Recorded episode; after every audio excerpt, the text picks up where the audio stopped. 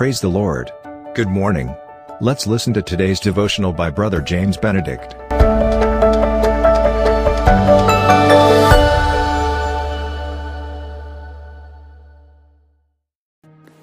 I welcome all of you once again to this victorious daily devotion in the victorious name of the Lord God Almighty.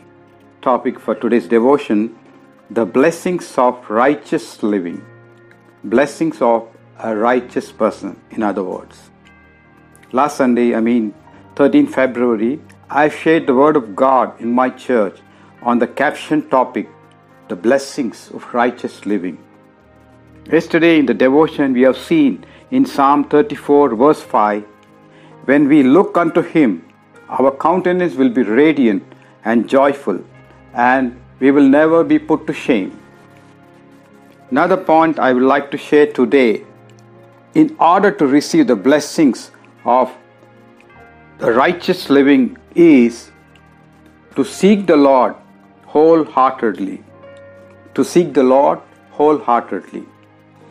I am absolutely convinced that underneath every negative emotion or behavior is first of all fear.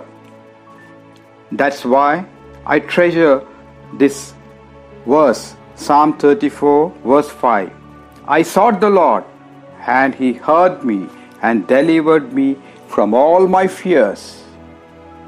When you dig beneath someone's anger, greed, or pride, you will most likely find fear. The problem with us is, as his children, we never, never seek him wholeheartedly or completely till we receive a setback in our life. Till the time we are like lukewarm Christians. We seek him only in bits and pieces, and so our fear always remains beneath us.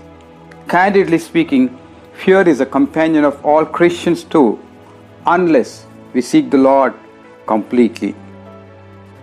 A very proud young man was hailing from a Christian family, but he became an atheist.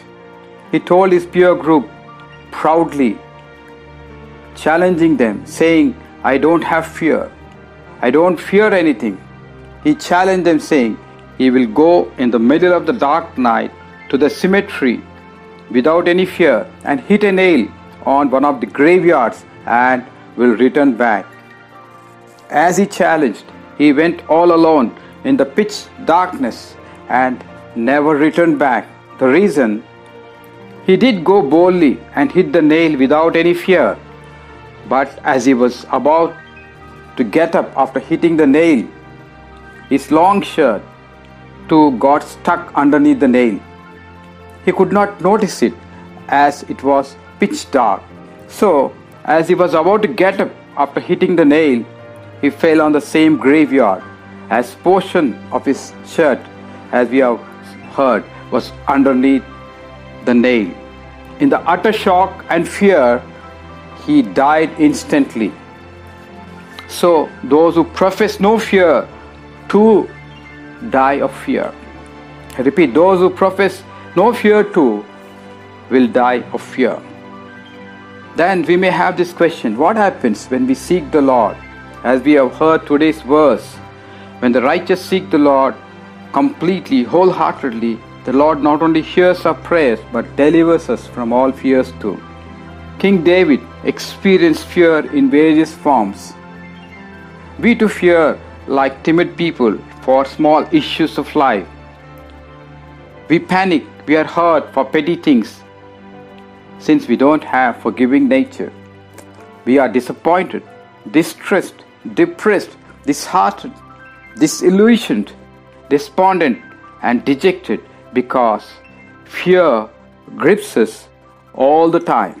This fear and anxiety cripples our lives, chokes and paralyzes our joyful life. When everything is fine and if we have everything in life, we never seek the Lord wholeheartedly. Is it not? We need a setback and a thorn in our life, like how Paul had. Otherwise, we never seek Him in abundance. We all go through these phases of life. David sought the Lord completely and he was delivered from all his fears. Daniel sought the Lord completely. He was composed without any fear whatsoever, even when he was taken to the lion's den. But King himself was shaken. Thank you, Lord, for enlightening us to seek you sincerely and wholeheartedly so that we can, Lord, like Daniel and David, overpower all fears and reign over such fears of loneliness, depression, sickness, chronic diseases, anxieties of uncertainty in life. Give us, Lord, the desire to seek you wholeheartedly and conquer this fear. In Jesus' mighty name we pray. Amen. Thank you for listening to today's devotional. God bless you. Have a blessed day. And always remember, Jesus loves you and cares for you.